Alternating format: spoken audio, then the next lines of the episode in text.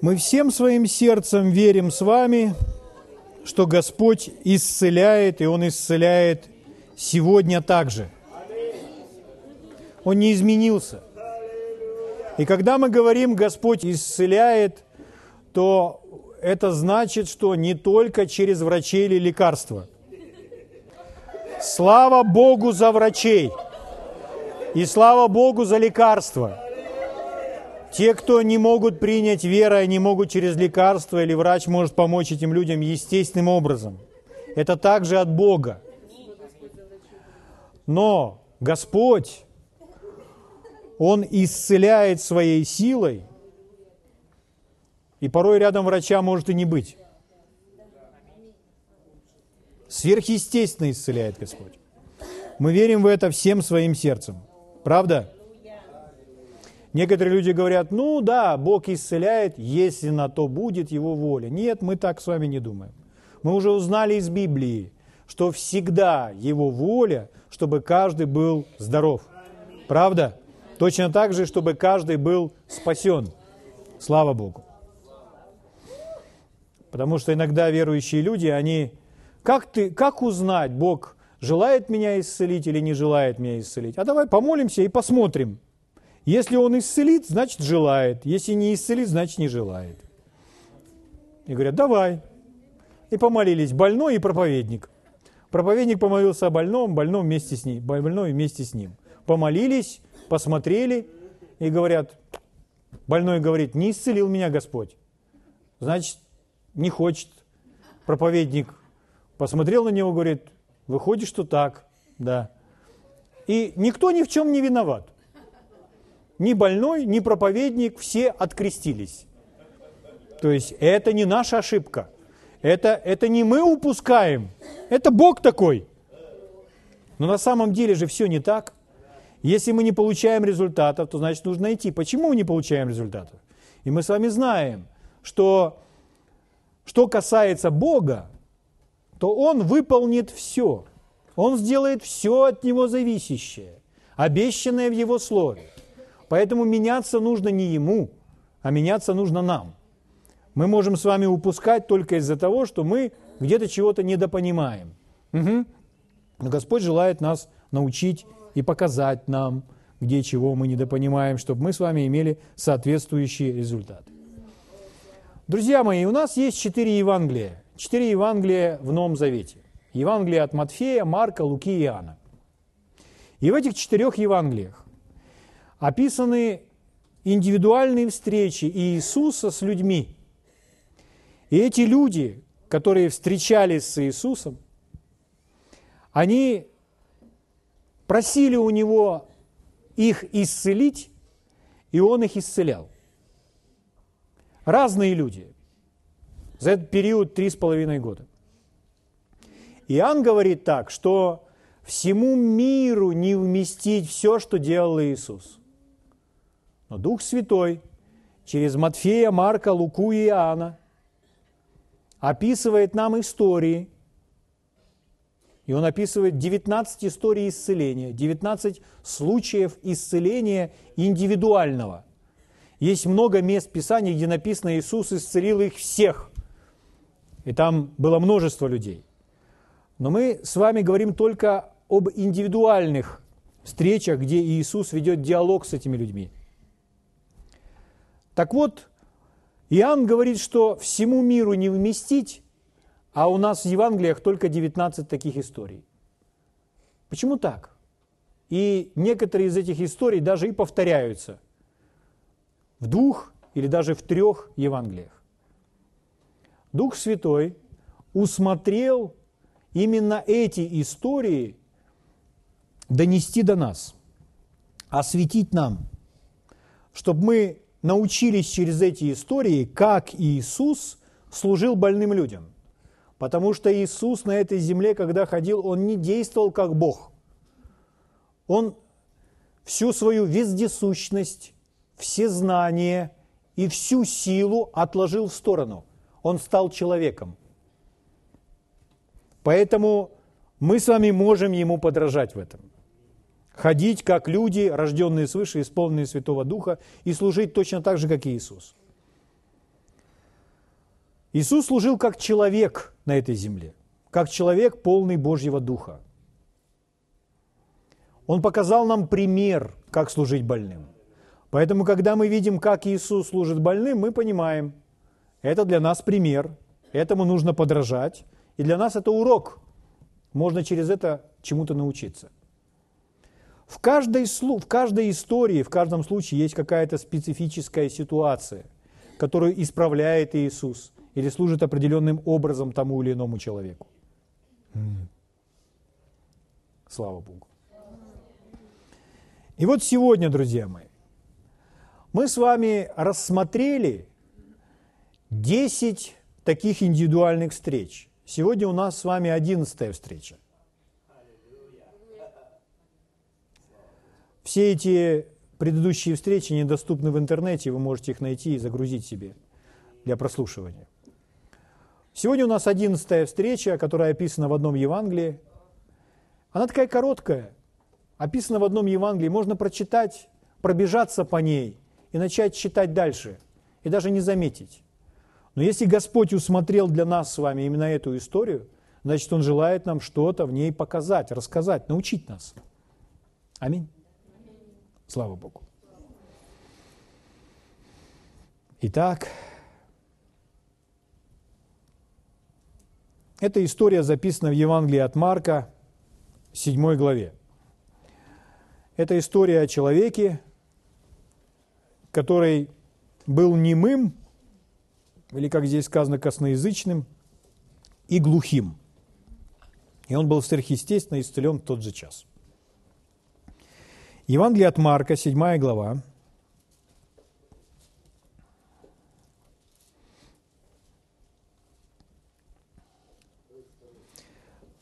Будем читать вам, с вами с 31. Здесь написано так. Нашли? Выйдя из пределов Тирских и Сидонских, Иисус опять пошел к морю Галилейскому через пределы Десятиградия. Привели к нему глухого, косноязычного и просили его возложить на него руку.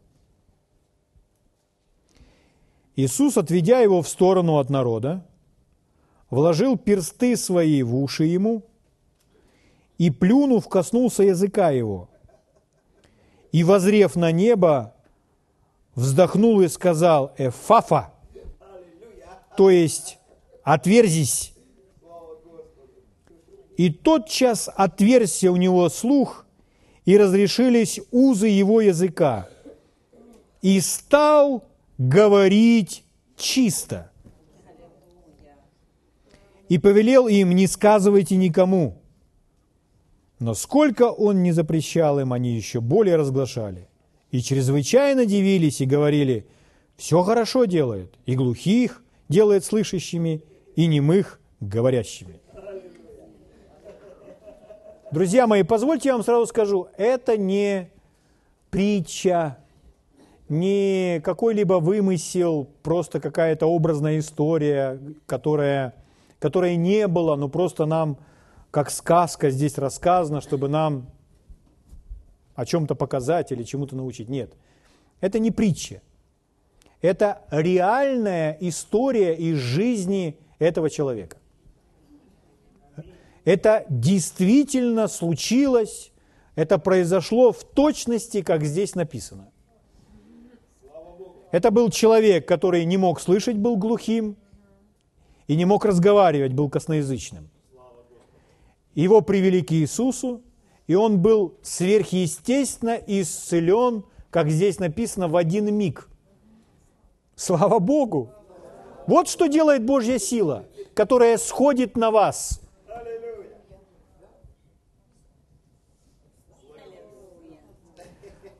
Слава Богу! Слава Богу!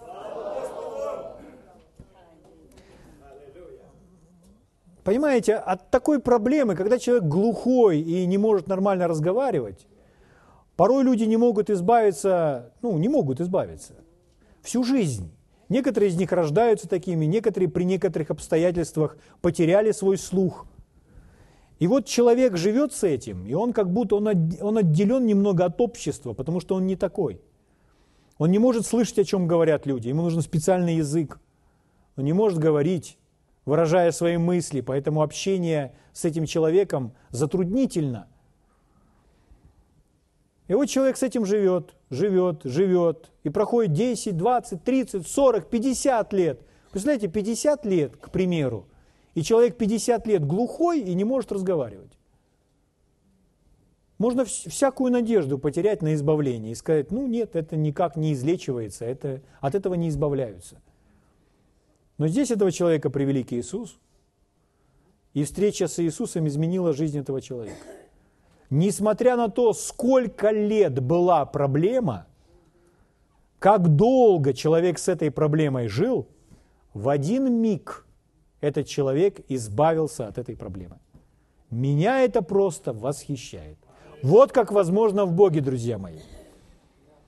Порой этими цепями своими дьявол связывает на протяжении долгой жизни и думает, что он нас уничтожит. Но когда мы приходим к Богу, все цепи рушатся, рвутся, ничего от этих цепей не остается, и мы становимся с вами свободны. Слава Богу! Это удивительно просто. Вот так этот человек встретился с Богом, и Бог сделал его слышащим и говорящим. Позвольте я замечу для вас важное, чтобы у нас правильное понимание было. Ну, у нас это понимание есть, но я просто в очередной раз хочу это подчеркнуть.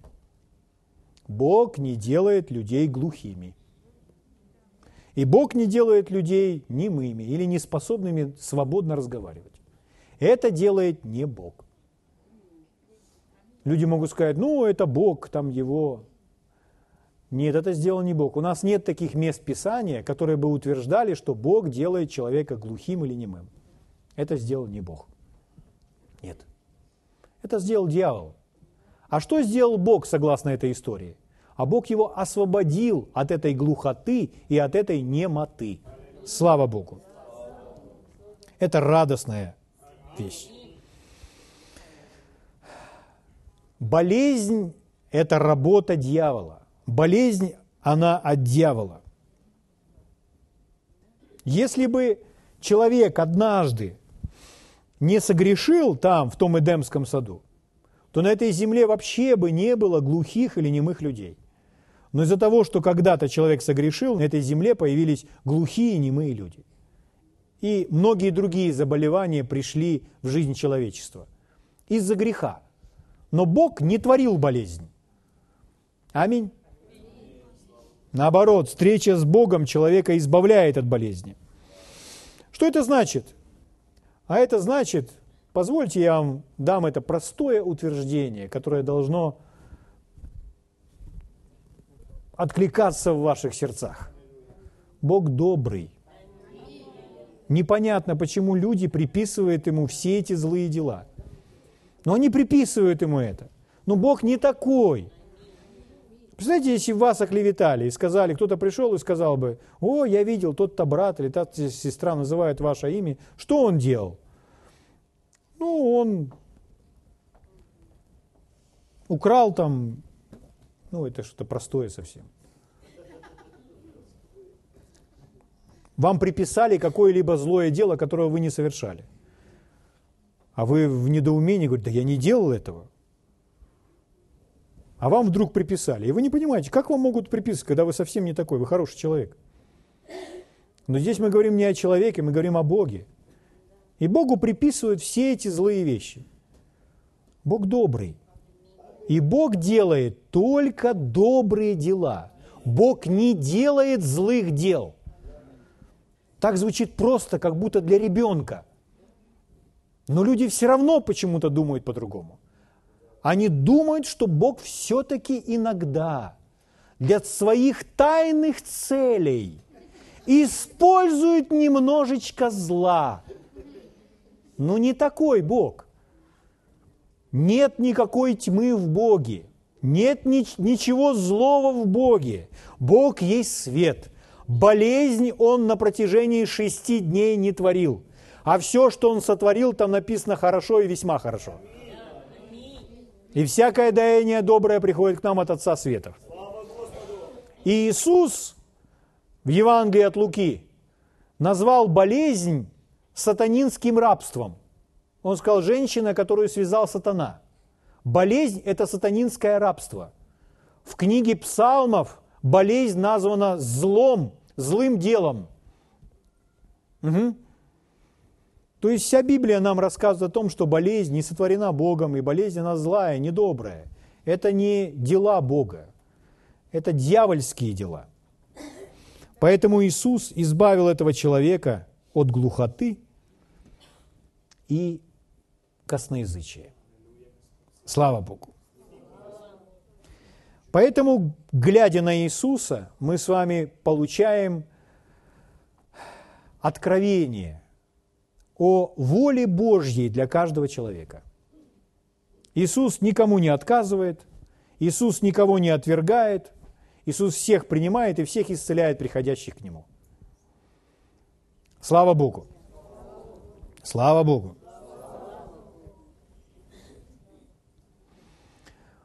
Поэтому Он исцелил и этого человека. Исцеление доступно нам сегодня так же просто, как и в те времена. Не все принимают исцеление, это не связано с Богом. Это связано совсем с другим существом.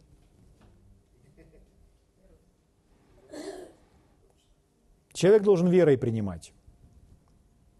Люди иногда говорят, ну, я не понимаю. Ну, докажите мне, докажите мне, что сегодня Бог исцеляет. Докажите, покажите. Вот я хочу прямо под микроскопом увидеть, как меняются там все бактерии, как умирают те раковые клетки. Вот я хочу прямо под микроскопом увидеть, как Бог исцеляет. Но Бог никогда не имел своей целью вот таким вот образом доказывать людям, которые не верят. Наоборот, Иисус послал проповедовать Евангелие и сказал, идите проповедуйте Евангелие. Кто будет веровать, спасен будет. Но когда люди приходили Иисусу и говорили, а ну-ка покажи нам чудо, а ну-ка покажи нам чудо, то, как правило, Иисус никакого чуда им не показывал. Что Он делал? Он проповедовал.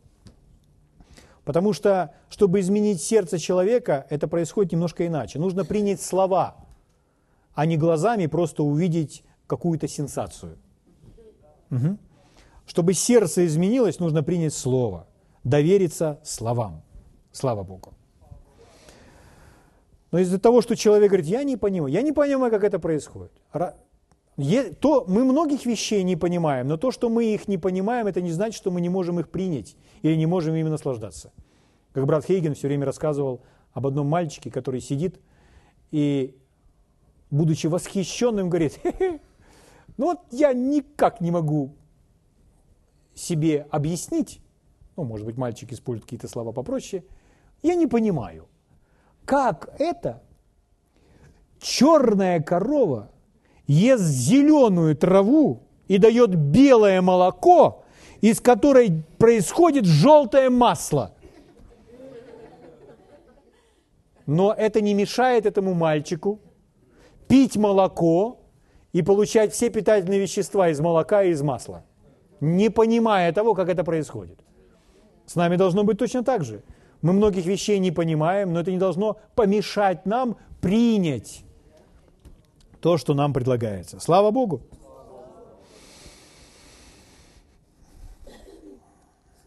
Итак, давайте еще раз будем читать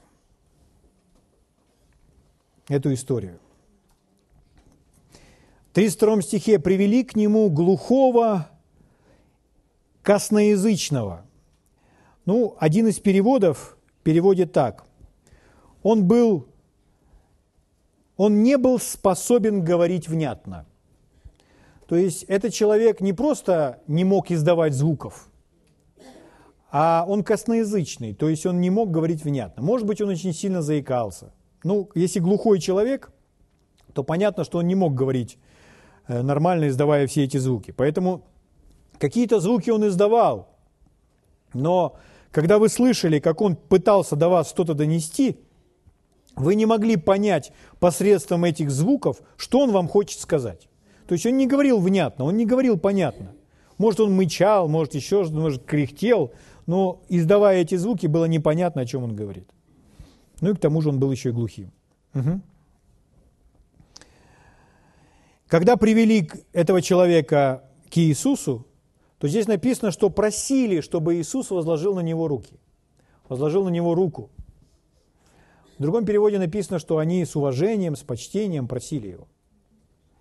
То есть эти люди, они имеют веру в то, что Иисус, Он может, желает исцелить этого человека. Если бы они не имели веру, они бы не просили Иисуса об этом человеке. Угу. То есть в это они веру имеют. Они вроде бы какой-то уровень веры у них действительно есть. Так, да? И так они просят его, чтобы возложил руки. Возложил руку. Позвольте немножко сказать о возложении рук. Возложение рук – это, это святейшее действие.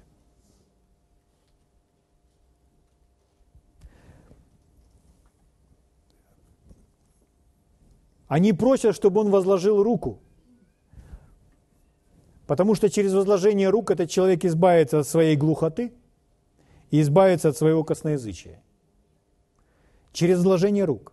Возложение рук – это святое, божественное, полное силы действия.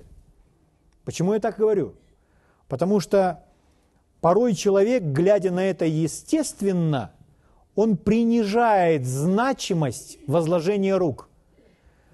Человек пошел, вышел на возложение рук, к примеру, и он не ожидает ничего.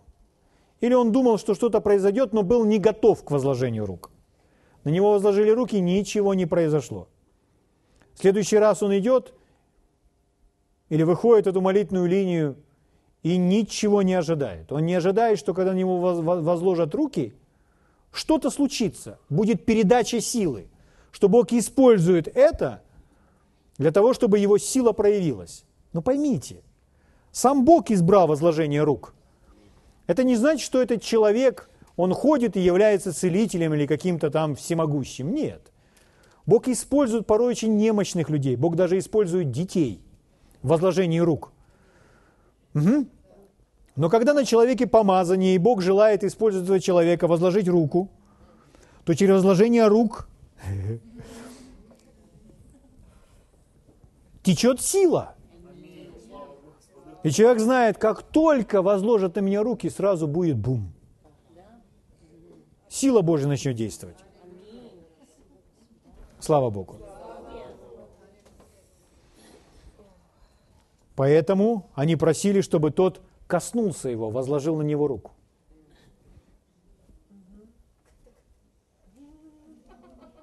Слава Богу.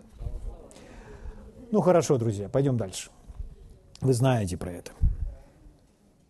Мы всегда должны быть готовы к возложению рук. Мы должны слушать свое сердце. И мы понимаем, что через возложение рук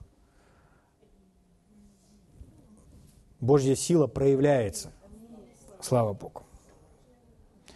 Мы знаем это верой.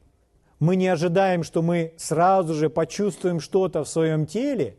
Мы просто знаем в своем сердце, что сила Божья через это проистекает. Мы не концентрируемся на том, что мы почувствуем. Мы концентрируемся на том, во что мы верим. И даже если в этот момент мы ничего не почувствовали, это совсем не значит, что сила Божья не проистекла она может проистекать и приметным образом, и неприметным образом. Бывало так, что человек исцелился и даже этого не заметил. Даже не заметил этого. А потом он осознал, ой, ой, да у меня сутки уже нет этой проблемы. Просто он был сосредоточен на другом. М-м-м. Слава Богу. Но вот что интересное нам написано здесь, в этой истории. Еще раз 32 стих. «Привели к нему глухого косноязычного и просили его возложить на него руку». 33 стих. «Иисус, отведя его в сторону от народа, вложил персты свои в уши». Иисус начинает возлагать руки после того, что Он сделал следующее. Он отвел этого человека в сторону от народа. Иными словами, вот если это происходило на собрании, то этот человек вывел с этого собрания, ну не с этого, а с собрания, за двери увел от, от группы людей этого человека, и только там начинает ему служить. Представляете?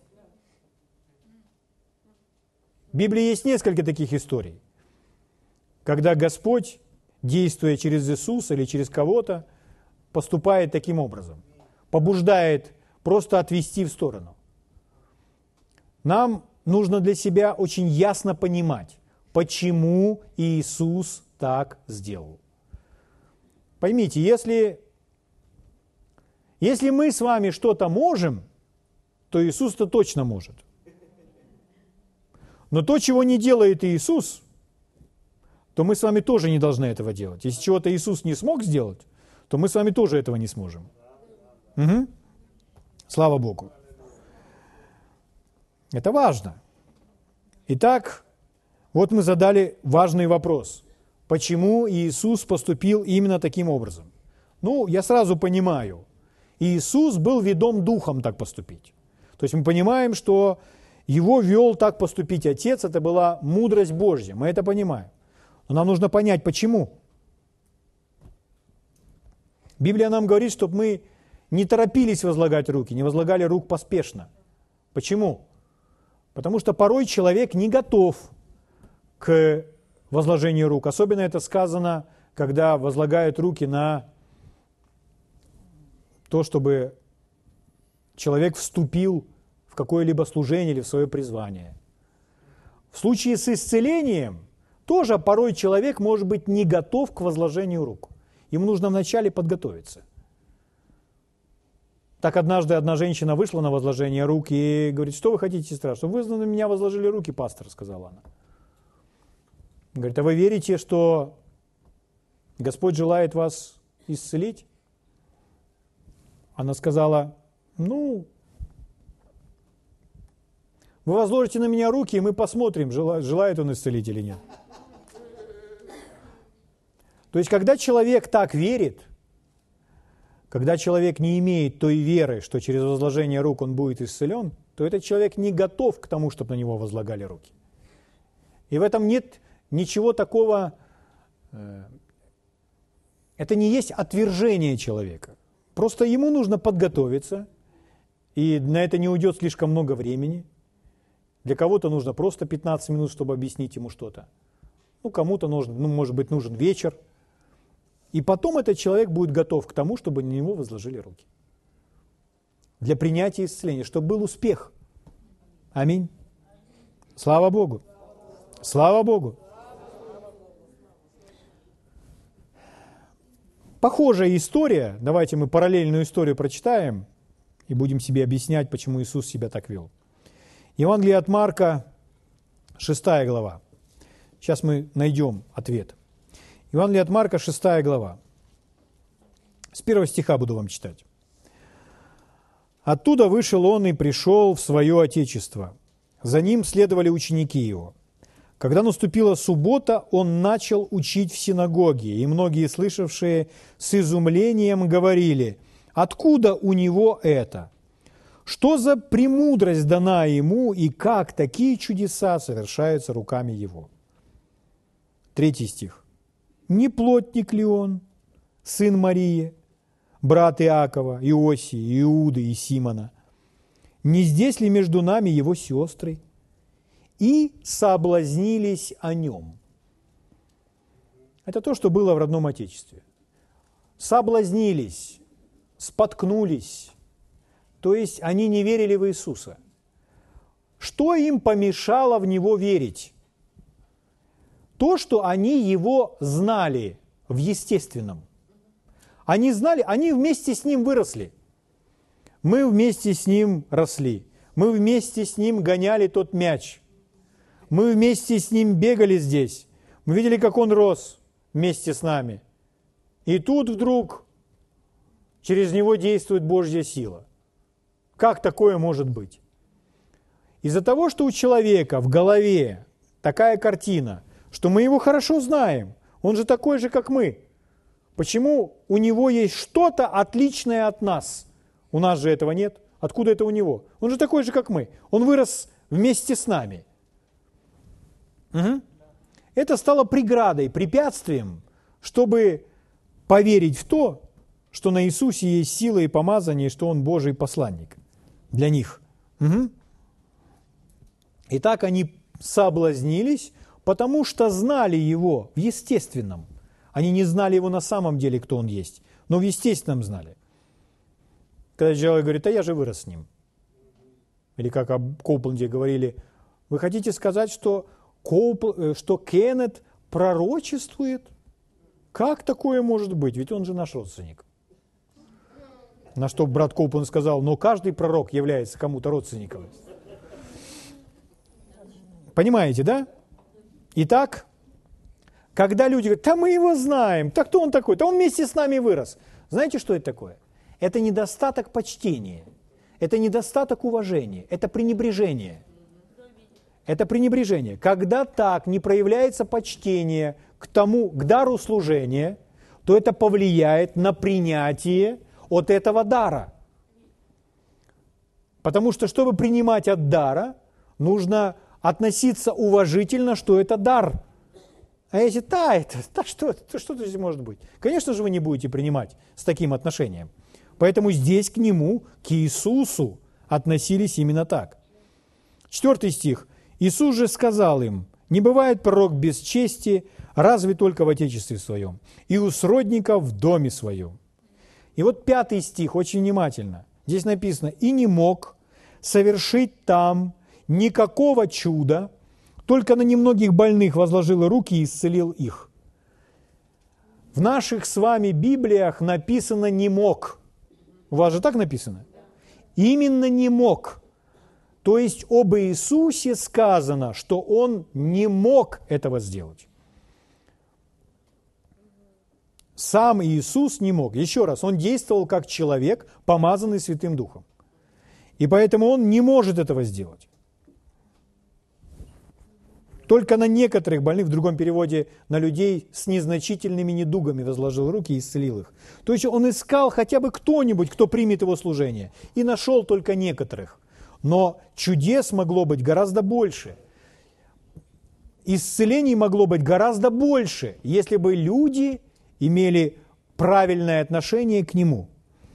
Если бы они не были закрыты в своих умах, что мы с ним выросли и так далее, мы его знаем. Так, да знаем мы его. Там Петро з Василівки проповідує вже. О! Понимаете? Это, это вот так же. Кто? Наш Петро! Но Петро рожденный свыше. И он помазан Святым Духом. И Господь его призвал проповедовать Слово. И это уже не тот Петро, якого ви знали раніше. Так? Но с Иисусом здесь другая история. Он всегда был рожден свыше. Хорошо. Давайте я вам покажу еще кое-что. Евангелие от Марка, мы сейчас вернемся в эту историю, заложите здесь пальчик. А в Евангелии от Марка в 8 главе, в 22 стихе похожая история. Смотрите.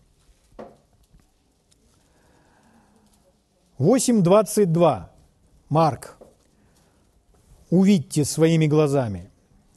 Приходит в Вивсаиду и приводят к нему слепого и просят, чтобы прикоснулся к нему. Очень похожая история, да? Приводят слепого, просят, чтобы прикоснулся. 23 стих. Он взял слепого за руку и вывел его вон из селения – в первом случае мы прочитали, что Иисус отвел его от толпы, то есть он вышел, отошел, ушел из этого, с этого собрания. А в данном случае он вышел из селения, то есть из города того. Иисус вышел из города, в первом случае отошел от толпы. Почему он это делает? Потому что, находясь в том же самом месте, он не смог бы исцелить этого человека. он не смог бы задействовать силу, чтобы сила Божья проявилась. Почему? Давайте вернемся там, где вы пальчик заложили Марка, 6 глава. Я еще раз вам читаю пятый стих. Здесь написано, не мог совершить там никакого чуда, только на немногих больных возложил руки и исцелил их. И вот мы задаем вопрос, почему? Читаем шестой стих. «И дивился неверию их». Так это было их неверие, это было их отношение к Нему, и это было их неверие. Понимаете? То есть в первом случае, когда Иисус говорил о том, что не бывает пророка в своем Отечестве, здесь, в Назарете, что в этом случае было? Как они думали об Иисусе? Они думали, да не плотник, не сын ли это плотника? Да мы же знаем его, знаем его братьев. Да откуда это на нем вдруг такая сила? О, так это он Мессия. Да что вы нам рассказываете? Мы вместе с ним выросли. Это было в первом случае. А здесь, когда Иисус берет и этого глухого и косноязычного отводит от толпы, что там за проблема? Они же вроде бы просили Иисуса, чтобы он исцелил этого человека. Понимаете, друзья мои, когда вы долгое время находитесь с человеком, который, которого вы знаете, который глухой и не может говорить, и вы приводите его к кому-то, чтобы он был исцелен, то когда вы на самом деле в это имеете веру, то вы будете в точности ожидать, что этот человек не будет глухим и начнет говорить. Но в головах у людей настолько укоренилась картина, они не могут себе представить этого человека слышащим. Они не могут представить его себе уже без болезни, потому что эта картинка настолько укоренилась в них, что лучше от этих людей отойти в сторону. Это как в школе исцеления, когда рассказывал преподаватель, что им, э, людям служат в школе исцеления и проповедуют Евангелие, и они, у них глаза начинают гореть, понедельник, вторник, среда, четверг.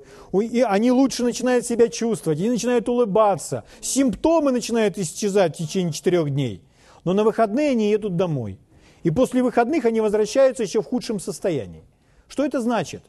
Друзья мои, окружение, которое нас с вами окружает, производит разницу в том, сможем мы принять от Бога или не сможем мы принять от Бога. Я знаю, что многие из вас скажут, мне ничто не помешает, я все равно приму от Бога. Друзья мои, Иисус, чтобы послужить человеку, Он меняет окружение. Он отходит в сторону от толпы. В другом случае он выходит из города, потому что, чтобы сейчас проявилась Божья сила, нужна, нужно иное окружение. Вы понимаете? Поэтому, если для Иисуса эти факторы были важны, не думайте, что они вам не нужны. Они также важны для нас. Наше окружение, оно будет нам или способствовать принять от Бога, или будет мешать принять от Бога. И порой это наши родные, домашние, близкие. Вот эти люди, которые из школы исцеления возвращались домой, они находились дома, и их родные и близкие смотрели на них, говорят, сначала не встречали, вау, да ты, слава Богу, ты, смотри, ты посмотри, порозовел прямо, а? глядя на внешнее. Но потом, когда утром этот человек поднимается, они смотрят на него, ой, что ты бледный сегодня, ты как себя чувствуешь?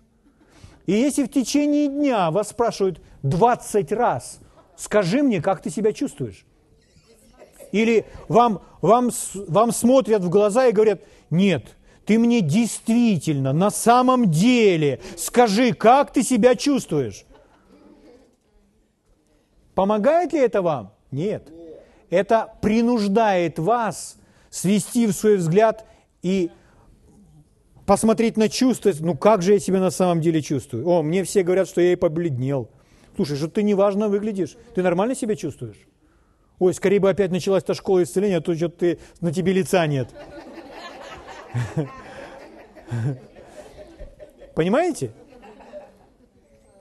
И та, а эти люди нас любят. Ну, как могут. Они просто не понимают. Это наши домашние. Они тоже верующие. Но им нужно возрастать. Нам не нужно на них обижаться.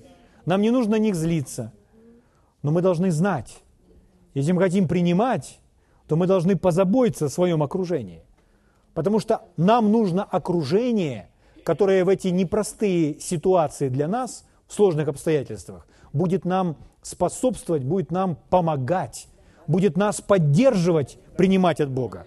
Когда мы увидим кого-то, кто, кто скажет, не слушай свои симптомы, не смотри на свои чувства. Что говорит Библия? Верь Библии, верь Библии. Есть столько историй, когда люди испытывали крайне негативные ощущения из-за того, что рак их съедал. Но они просто начинали стоять на том, что говорит Библия. И они говорили, я отказываюсь смотреть на свои симптомы, я отказываюсь быть ведомым чувствами, я чувствую боль, но я верю, что я исцелен. И я отказываюсь болеть. И мы молились, и мы были в согласии, поэтому рак, ты умер, и ты не имеешь никакой силы, никакой жизни в себе. Ты мертв, ты не можешь жить в моем теле. Я тебе противостою, я все равно буду жить. Я все равно буду жить. Ты не уничтожишь меня, рак. Ты не уничтожишь меня, рак. Я буду жить, я буду жить, я буду жить. И когда вас окружают люди и говорят, ой, что-то на тебе лица нет. Может, нам еще к кому-то съездить, а?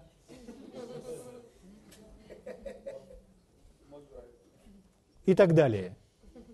Может, это родовое проклятие все-таки, а?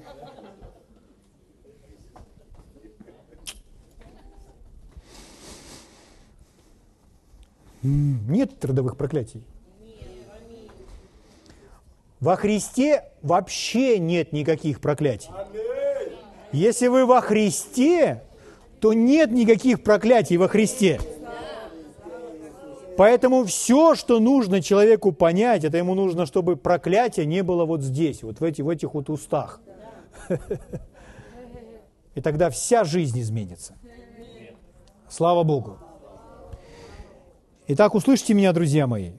Ваше окружение поможет вам или сойти в могилу, или принять свое исцеление. Ваше окружение или поможет вам войти в новый грех. Есть люди, с которыми мы позволяем себе больше. Мы позволяем себе о ком-то поговорить. А есть люди, с которыми вам не получается свободно кого-то пообсуждать. И, как правило, человек находит себе друзей, где он спокойно может с кем-то пообсуждать. Там, где плоти комфортнее. Ну, вы знаете об этом.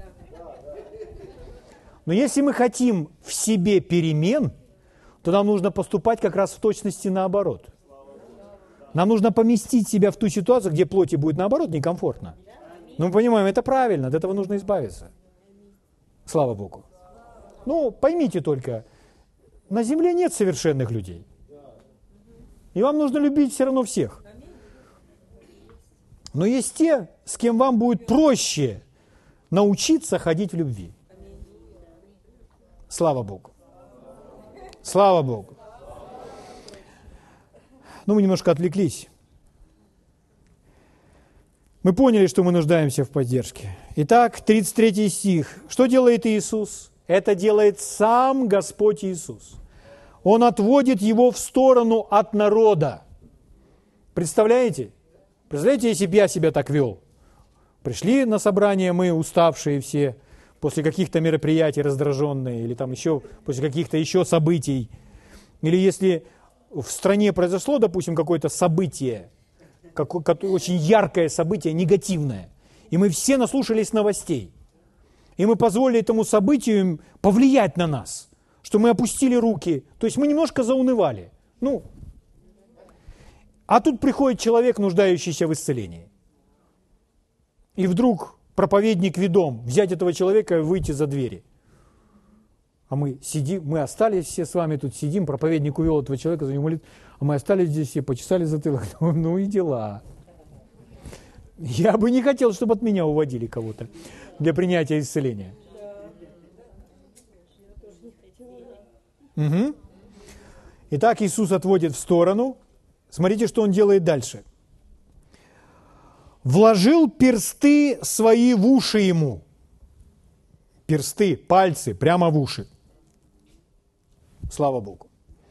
Он пу, посылает Божью силу прямо в уши посредством своих пальцев, которые вставляет в уши. Дальше что делает Иисус? Плюнул. У вас так в Библии написано? Плюнув, коснулся языка его. Ну, куда Иисус плюнул? Вы понимаете, как это выглядит вообще? То есть, смотрите, Иисус вставляет пальцы в уши, потом делает так. И тот же глухой, он ему показывает язык, давай. Дай язык.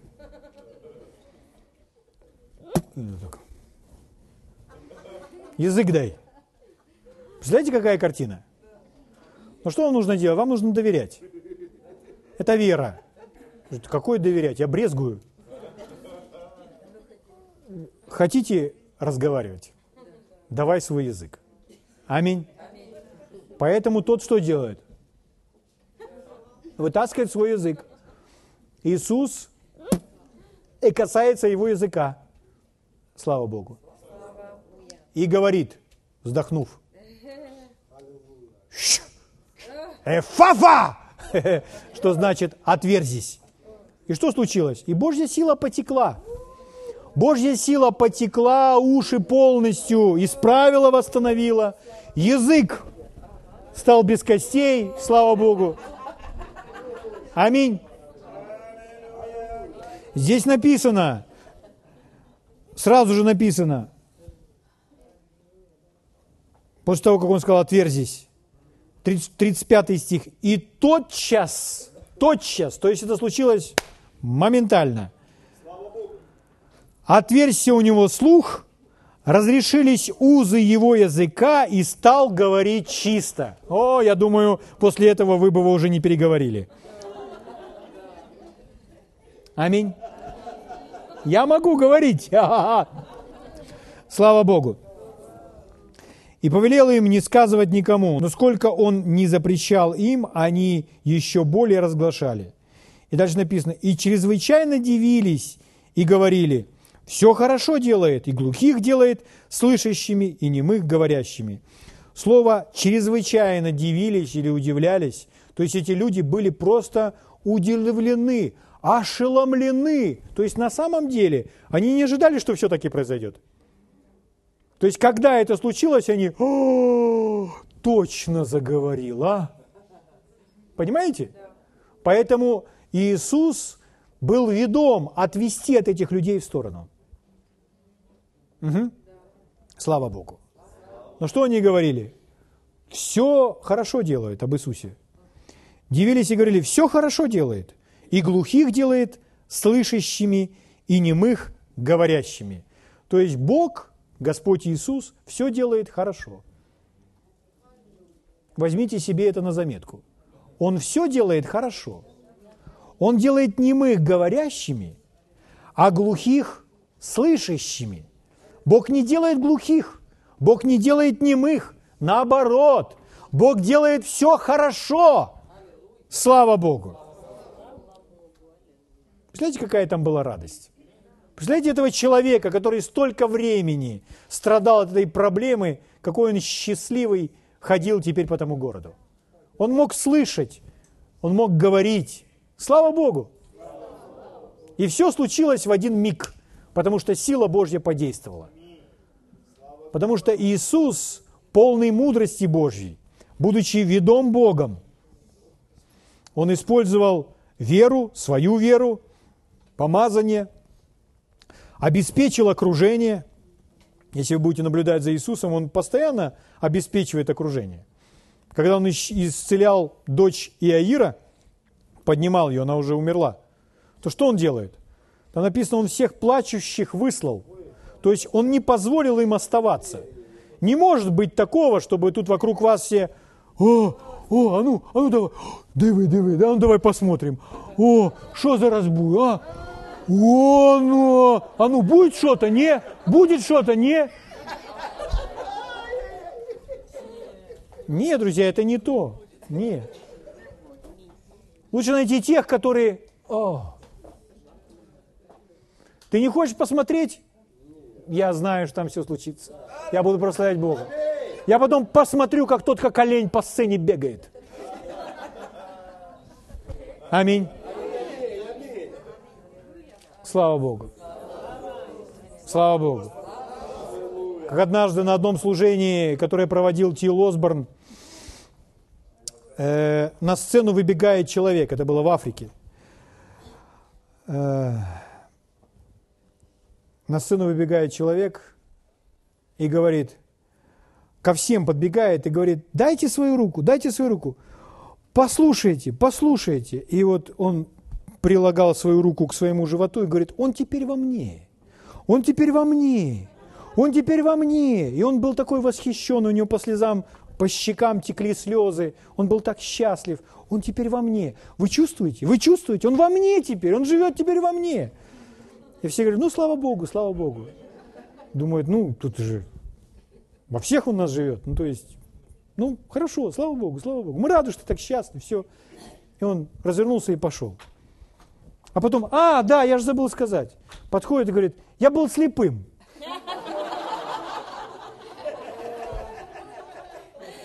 А теперь вижу. Но его больше тронуло то, он же живет теперь во мне. Он же живет теперь во мне. Эфафа. Слава Богу. Давайте встанем на ноги и поблагодарим Господа.